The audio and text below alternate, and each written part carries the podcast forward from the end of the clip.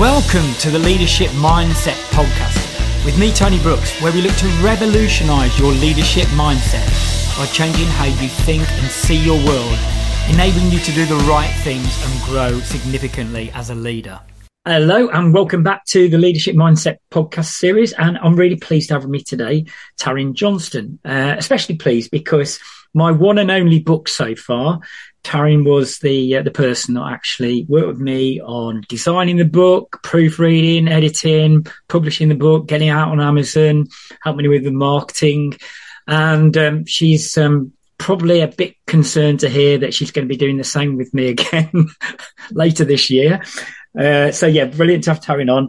Taryn, for those of you who don't know, Taryn runs two independent publishing companies, FCM Publishing and Chronos Publishing and a media agency called FS, FCM Media. She's also created a new VR project called um, MetaReads, which you were telling me about over coffee recently, which is really fascinating. Uh, also a TEDx speaker. I am, yeah. You didn't mention that in your introduction, Taryn, but yeah, yeah, TEDx speaker as well, which I'm hoping to follow you on that path as well. So welcome, Taryn. Thank you. Thank you. I'm just looking very quickly. Um, you're going to try and find a copy of my book, aren't you? I was. It's behind me somewhere. I'm just, I'm just. There it is. There you, there, go. there you go. There you go. There it is. Look at that. PI leadership. I'm gonna, I'm gonna pop that there. Look, so it's, yeah, it's yeah. there. There we go. Right. I know. Brilliant to have you on. So, Taryn, why the passion for books then? Well, where's that? Where's that? Oh, from? It, do you know? It comes right back. So, if anyone's actually watched my TEDx talk, big plug here. Um, you'll see I've, I've got a massive love affair with books, always have had. Um, when I was tiny, I, my mum reckons I was reading before I was three. Um, and she went off to, sent me off to infant school as they did in those days. And, um, the teacher told us to take my books off me. And my mum was absolutely horrified at the thought. Um, but we grew up, so I was single parent in the the seventies, which was kind of unheard of, and we didn't have anything. Yeah, my mum was keeping a roof over her head. She worked three jobs. Um, so I spent all my days in the library and the library was just this place where I could escape and adventure and just learn. You know, I taught myself French. Um, I'd read the complete works of Shakespeare by the time I was 11. Blimey. That will, that will give you some idea of, um, of, of what I was like as a kid. Um, and then in my senior school, I had this English teacher called Mr. Peck, and he was really passionate about English, and I and I loved it. And he took um, a short story that I'd written, and he got it published. Uh, and that that was kind of it, and that that sort of fueled it even more. Then um, that was what age? I was thirteen. Thirteen, yeah, yeah, yeah. So yeah, that was that's that's what fueled it and that's a lot of fuel there. The whole work, works of Shakespeare by the age of 11. I know, a bit precocious to be fair. Well, I'm coming up to 60 this year, and I think I've probably only read one or two, and probably one of them because I had to do Julius Caesar at school, I think. So there you go. I'm quite a bit behind you there, Taryn, to catch up. And, in, and interestingly, we'll come to it later, but interesting, you, you're, you tend to be more of a fiction reader these days mm. than a non-fiction, don't you? Yeah, there is a reason that, and it's probably because in my working life, I'm doing a lot of business books and I do yeah. obviously a lot of academic stuff because I'm working at the university as well. So, um, I tend to listen to podcasts uh, on non sort of non-fictiony stuff okay. more than I would read it. Yeah, no, okay. No, I must admit, I don't read many fiction books these days. I tend to either read business mindset books or during the pandemic, I developed a, a, real love for biographies, particularly you, you and I both into rock music, aren't we, Taryn? Um, yeah, so I, I, I, tend to enjoy reading biographies about characters like Lemmy and Dave Grohl and all that kind of thing, and Ozzy Osbourne. Uh, did you read the um, Cozy Powell one? Oh, not read that one. I'll add that to my list. Do you know yeah. Slade were the? Oh no, no, sorry, I'm getting mixed up with Don Powell, isn't it? The Slade drummer. Cozy Powell was in Rainbow for a while. Yeah. Okay, no, I'll, I'll put it on my list. Yeah, excellent. Great drummer, great drummer. So yeah, interesting. Okay, great, great to share your passion. So why do you, let's particularly going into the non-fiction world a bit, why do you think it's uh, a good path for people who are in business to think about writing their own book as well? I think gone are the days when you could just send someone your business card and kind of go, you know, if, you, if you're interested, this is what I do. um, particularly the pandemic kind of opened up the business world for, for micro business owners. Um, and nothing really screams, I know what I'm talking about more than actually putting it in paper and standing up and going. I'm so good at what I do. I wrote the book on it. It's almost like, do you remember that, um, Rem- was it Remington? It's so good. I put my name on it. Ah, yeah, yeah. God, that's yeah. from way back, isn't it? I know, and I'm showing my age, aren't I? But but it's it's very much that. You know, um, if I'm prepared to stand up and stand by what I've written and say, you know what, um, this is what I believe, this is what I'm good at, and I've put it in a book. It gives you that sense of credibility. It gives you that sense of um, trust, and pe- you know, people know where they're coming from when they when they meet you as well. So yeah, it's it really is. Um, it's a great marketing tool. It's a great leveraging tool. Yeah, no, I must admit, you know, when I worked with you on my book in 2015, I saw it as a, a, a, a well, a much more elaborate version of a business card in a way, but mm. it is something you could give to people. And um, I must admit as well, like you talk about positioning yourself. Uh, there was a company in Malaysia who hired me to go and train in Malaysia and um, Dubai a few years back, and they said the two things that did it.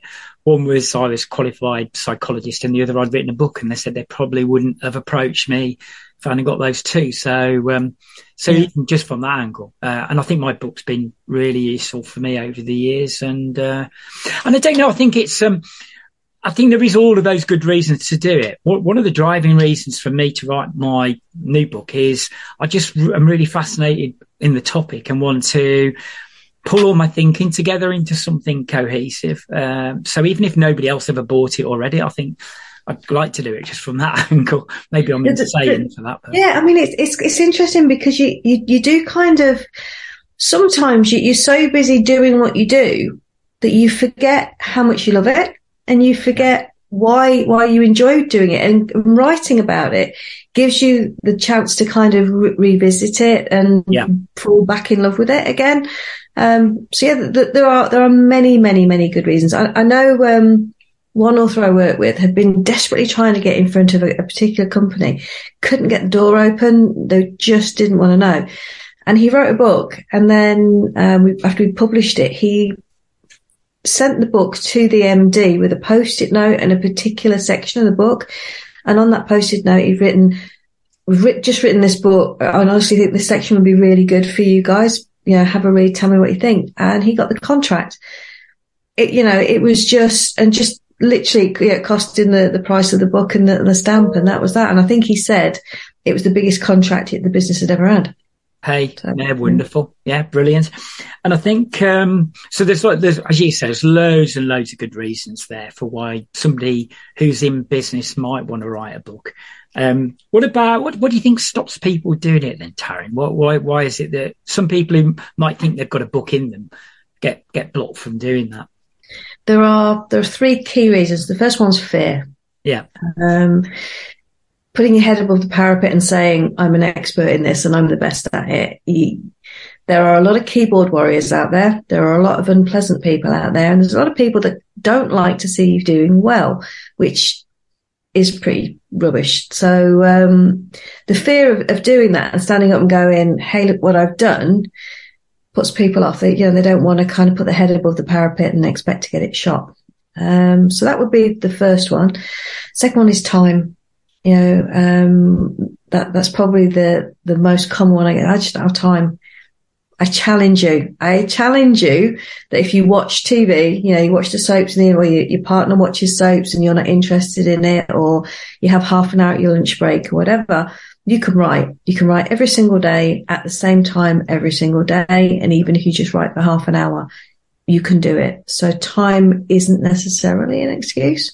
Um, it's more about priorities and it's not a priority. It's not that you don't have the time. It's not that you don't have the priority to do it. Yeah. Um, and then the third one is people don't believe that they can write and they think that they have to be grammatically correct. They're, they're worried about being maybe dyslexic or not understanding how to structure it. So the fear of, of either not being able to write or not knowing what the process is, that tends to, to put people off as well. Yeah, yeah, no, I, yeah, I can, I can get both of that. Uh, well, sorry, all three of those. I mean, I think the fear one is, um, I've been talking a lot about people believing they've got imposter syndrome uh, over the sort of two or three years. I think it's, been around since the 70s, that term, but it's seemed to have uh, risen in, in, prevalence a lot. In fact, the guest on our podcast series last month was Caroline Flanagan, who's an expert in that area. And I think people have that issue. I think to a degree, you know, am I good enough? Is it, you know, is, am I really good enough to do that? The time one's interesting because I think I got into a habit when I did my book Taryn of getting up in the morning and doing half an hour or so. Um, and got into a habit with that. And that was a good time for me to do it. And I think I'll do something similar this time. And then, but I think what I underestimated was the time in uh, pulling it all together at the end, proofreading it and all that, because uh, you did such a brilliant job making sure it, was accurate and it and it looked good. You know, that's the, that's the thing. I think if people are going to do something, they want to put something out that represents somebody's quality, really. And uh, and I guess some people might rush it a little bit too much or not work with the right people. So there's those. And then the can't write piece. Uh, I, I, guess people engage with stories and interesting. Um, it doesn't have to be perfect, does it? In a way, but then again, you somebody like you can help with that anyway. Um, but there's people who write in all sorts of they've got so many different styles, isn't there? And um, I like to think that I can write reasonably well, but I don't think it's necessary. I don't know how you feel about it. Not necessarily essential because people want to engage with the person and the author and um, and the stories they got to tell and the and the knowledge they're sharing. Really, I think people are forgiving. You know, yeah. if the, if it's well structured um, and it it reads okay, people are forgiving. But what what's the worst thing that you can do is strip it out so it doesn't sound like you. Um, a book has to sound like you so that when I meet you or when I see you on stage, I know that the book that I've just read sounds exactly like you. Yeah. Um, so if you swear a lot when you're, you're in business, there's nothing wrong with swearing in your book. If you're a real funny person, make your book funny. Um, so as long as, as, you, as you're you, that's okay. And then, yeah, I mean, it's always got to be grammatically correct. Of course it has. Couldn't dare let it go. No. Um, uh, but yeah, there are people like me that will do that. You know, the, you can dictate your book. You know, you just simply talk into your computer, have somebody transcribe it, and then it get goes off to an editor and, and it's put together nicely. So that fear of not being able to spell, not being able to structure, that's not a reason not to do it. You know, because yeah. the, the book's in here and nobody else can get that out. Yeah, yeah. You, you, can tidy it up. You can, you can take all the mistakes out of it. Um, but it's got to come from you first. Nobody else can do that.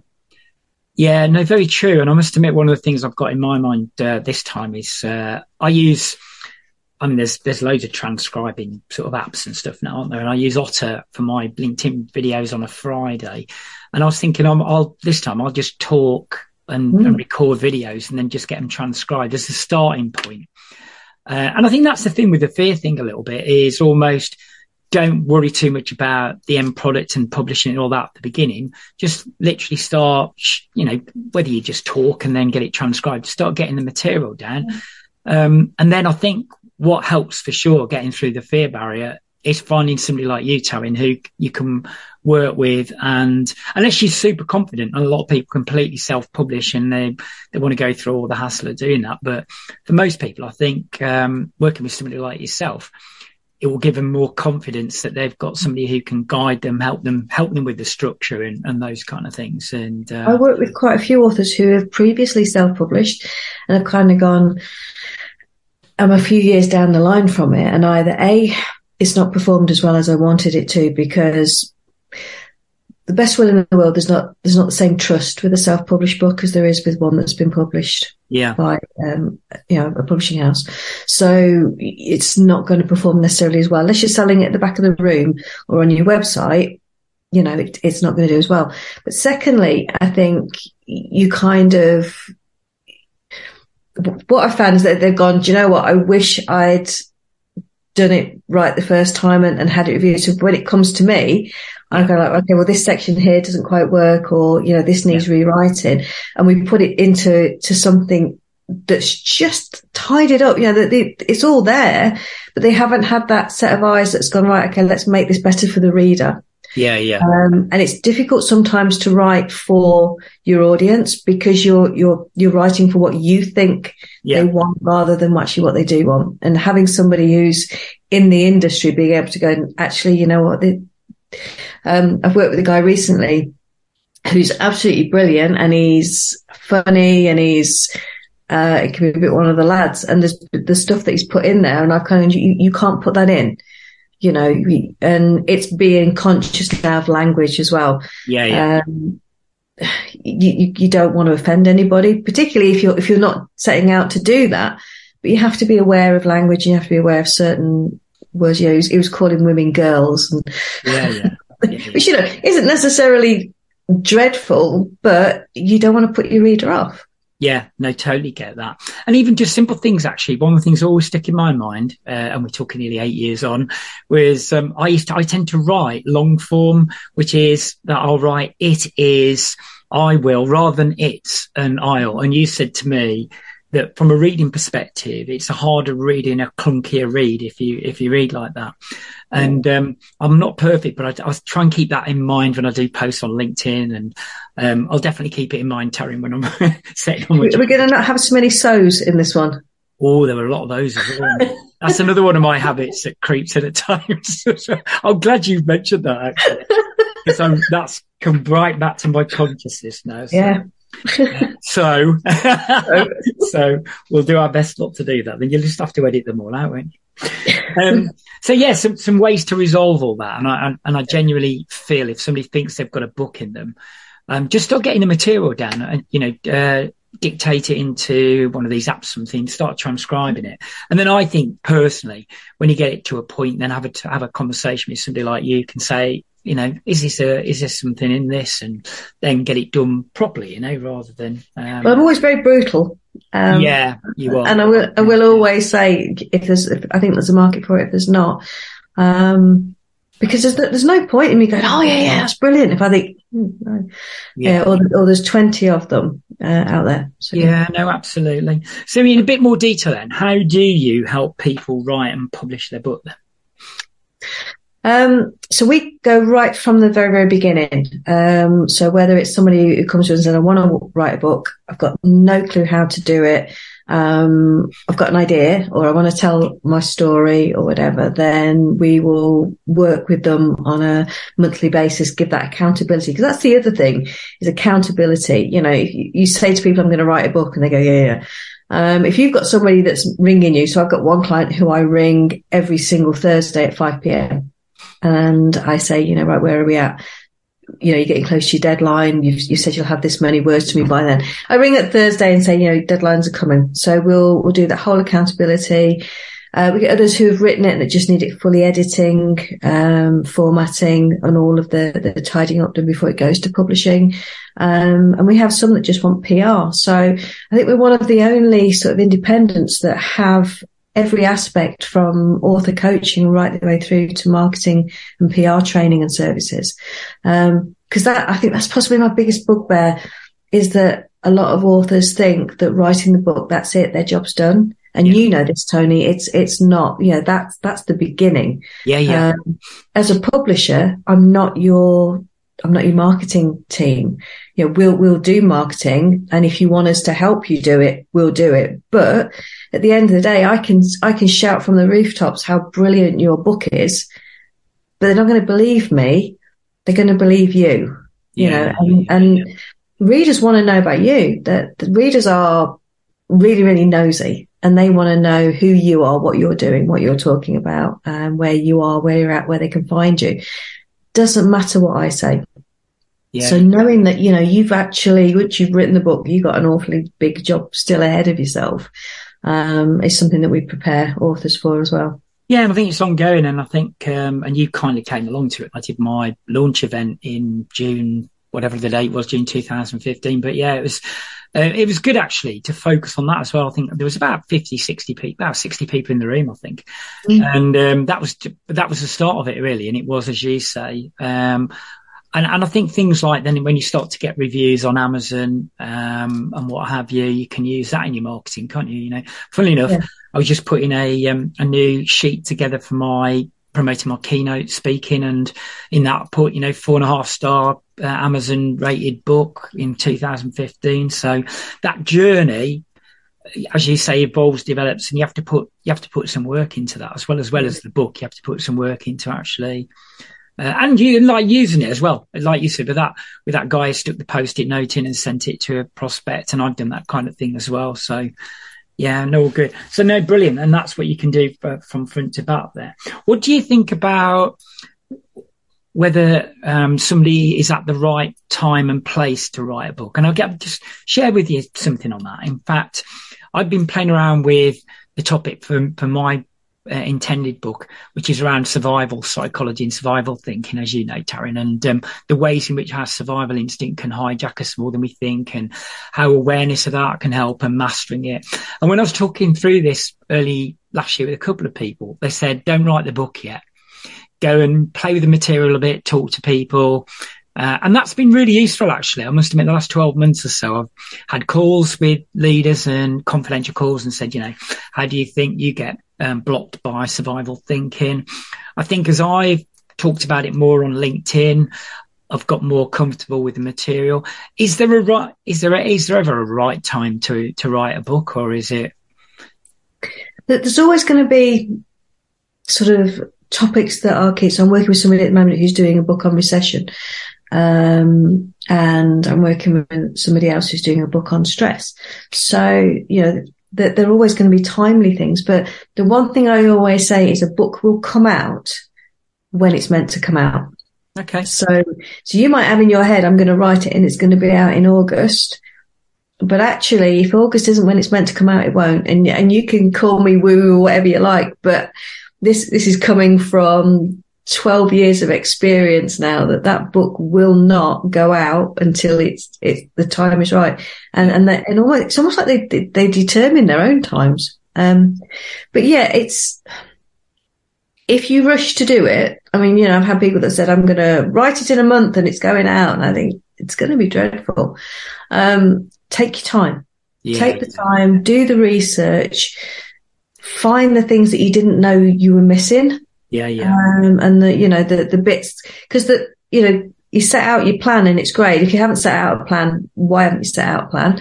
Um, that's one of the first things I always send out is like, you know, here's a plan just to keep you on track. Yeah. Um, but you know, you'll, you will kind of wander off a little bit and then you might find something that you weren't expecting. And if you, yeah. if you set rigidly, I've got to have it written by this time, you won't do that research and you might miss something.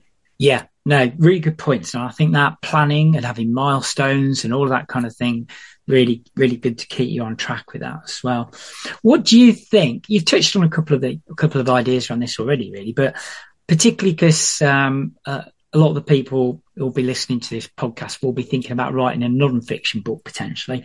What do you think makes a, you know, really good non-fiction book then, Taryn?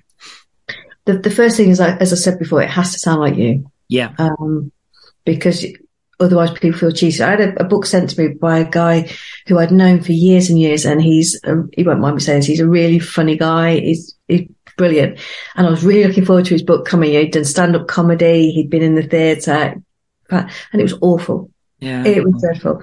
It read like Mr. Generic's book. And I went back to him and I, and I excused the language. But he said, it's shit. Yeah, okay. what, are you doing? And he said, my wife said the same thing. Um, and I said, it doesn't sound like you. Okay. You know, so that, that's the key thing. Tone, tone of voice, knowing your audience. Do, do the research first on who your audience is and write for them.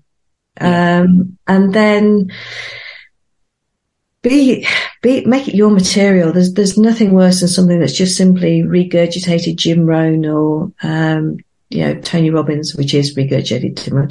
Um, but you know, if you've got an idea and it's yours, then, then, you know, write yours. Don't, don't think you've got to fill it with somebody else's material. Um, and Great look for point. gap. You know, what frustrates you in what you're doing if if there isn't any information about it, if there's no information out there in your in your world, and that frustrates you, write about it. Yeah, no, some great points there. And I think um, one thing that stuck with me a few years back when I went to a Professional Speakers Association conference was uh, somebody said something about don't be a karaoke speaker. And in the same way, I think what you're saying with, with writing, it's no good standing up there and just talking about everybody else's theories and what have you. Although uh, I think it's good, particularly in my line of work, it's good to reference some of the research in neuroscience. Oh yeah, yeah, absolutely. Have reference, but yeah, but fundamentally, yours. yeah, fundamentally, yeah. it's got to be what's your take on this, and it's almost yeah.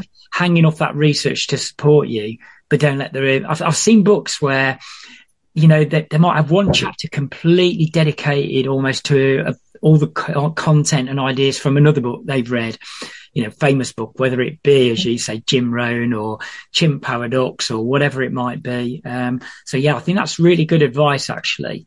It's mm. drive it with your own voice as well. Uh, that's why even more for me, this time, I didn't do this last time, but this time I'm definitely going to just record myself talking and then transcribe that as a starting point. Um, because I think that will change the, the way it comes across rather than uh, just going straight to putting pen to paper. I think that, well, mm. personally, I think that will help me anyway. but there you go. What about you? Okay, then, a um, couple of questions before we finished. Um, finished, sorry. What's your favourite book that you've ever read then, Taryn? Not, not the complete works of Shakespeare. You can't. no, no. Um, all right. So, I mean, I love Edgar Allan Poe. Um, I, I wouldn't necessarily got a favourite book of his, but I, he's just an author I go to every now and again when I want to immerse myself. Um, I've got a series of books called The Belgariad by David Eddings, and I read them when I was 13. Um, and I've got the original book that I had when I was 13. And um, every now and again, just on a whim, I'll go back. There's like uh, 10 books in the ser- series. And I'll go back, and I've probably read them every gen, so every, every decade, but also sometimes maybe twice a decade. And I, I link with different characters each time. You know, I would have started off rooting for the, the, the, kid and then now I'm kind of rooting for the, for the grandmother who's like, yeah, I can't be doing with your nonsense. Um, so that, that's really good. And I've kind of gone back. Um, yeah, that's probably the, the older, I, I find it hard to read now, I'll be honest with you.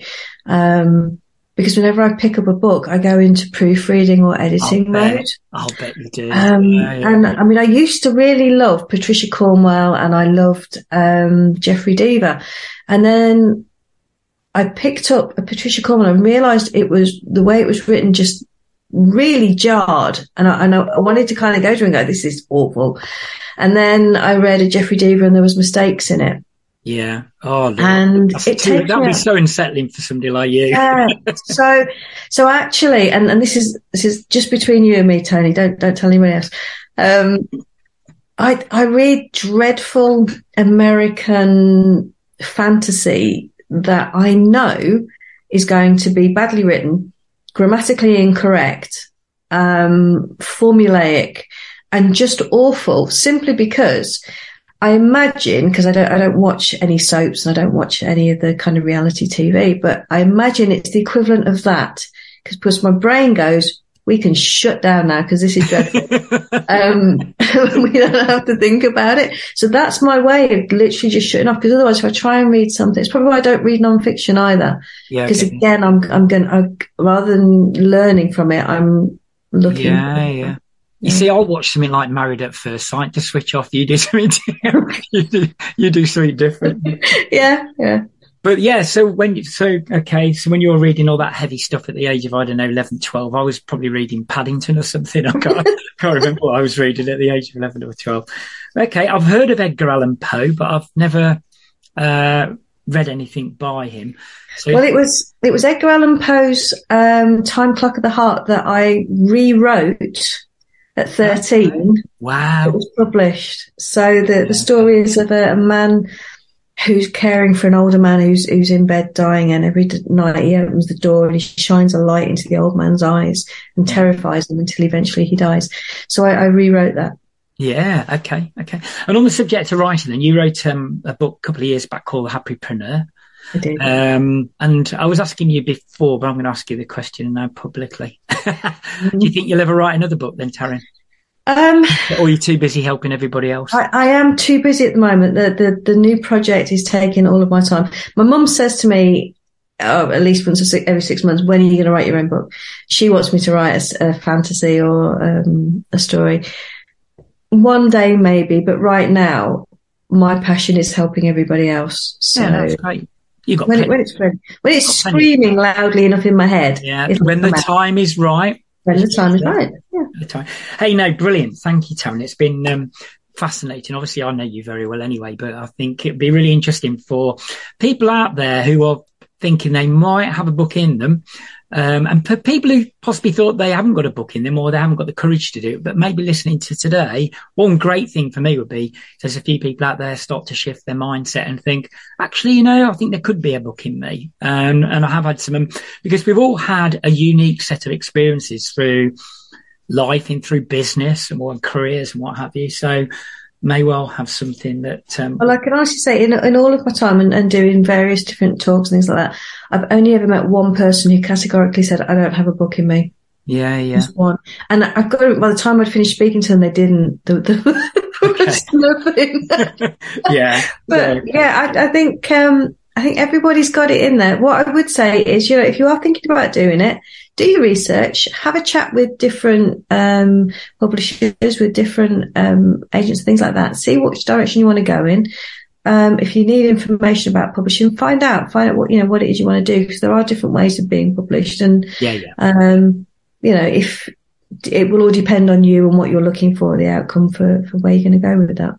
Yeah, yeah. For, for me, for example, one of the big things about um, working with somebody like you, uh, rather than, and it, and it maybe would be difficult anyway to try, and get in with one of the big publishers, is that um, freedom. Uh, I mean, obviously, you you guided me and advised me and all that kind of thing, and helped. Did a great job on the book design, the cover that was brilliant, all that kind of thing. Um, but if you go in with one of the more recognised, bigger publishing houses, they tend to dictate things a bit more, and that doesn't really appeal to me. Be more of a free spirit, so that's sort of. Uh, I'll, I'll be honest. Everyone says you shouldn't pay for publishing, and that's this one kind of annoys me because no matter what type of publishing you do, you pay. yeah, yeah, Um, you know, and, it, and if you go with one of the traditional publishing houses, you pay simply by the loss of control, the loss of the yeah, copyright. yeah, yeah, yeah. Um, and you get such a tiny amount of royalty that they recoup all of their costs anyway Yeah, out of your yeah. royalties. Yeah. So you, you will pay one Yeah. way or another. So it all depends, you know, what it is you want, but Totally, just totally. do research. So, uh, just before we wind up, then, if people want to find out more about Taryn, uh, where's the best place to go then? Um, I've created an umbrella website so you can find all the different aspects, and that is www.thefcmgroup.co.uk. The FCM Group. It is. yeah. co.uk. Yeah, and I'll add that to um, the the notes that accompany uh, the podcast episode when it goes out. So, for any of those budding authors or repeat authors out there like myself, um, definitely uh, have a chat with uh, with Taryn. I would say because um, it'd be a much more enjoyable and easier journey um, than it would be if you try and find or try, try and find some of the past. I'll remind you of that. When, when, when I know it's not going to be. I know it's not going to be easy. I know it's not. I'm well. I'm well prepared for it. I think it's going to be easier second time though. Maybe I'm misguided with that, but we'll see. hey, but brilliant. Thanks ever so much for your time, Taryn. Thank you for having me.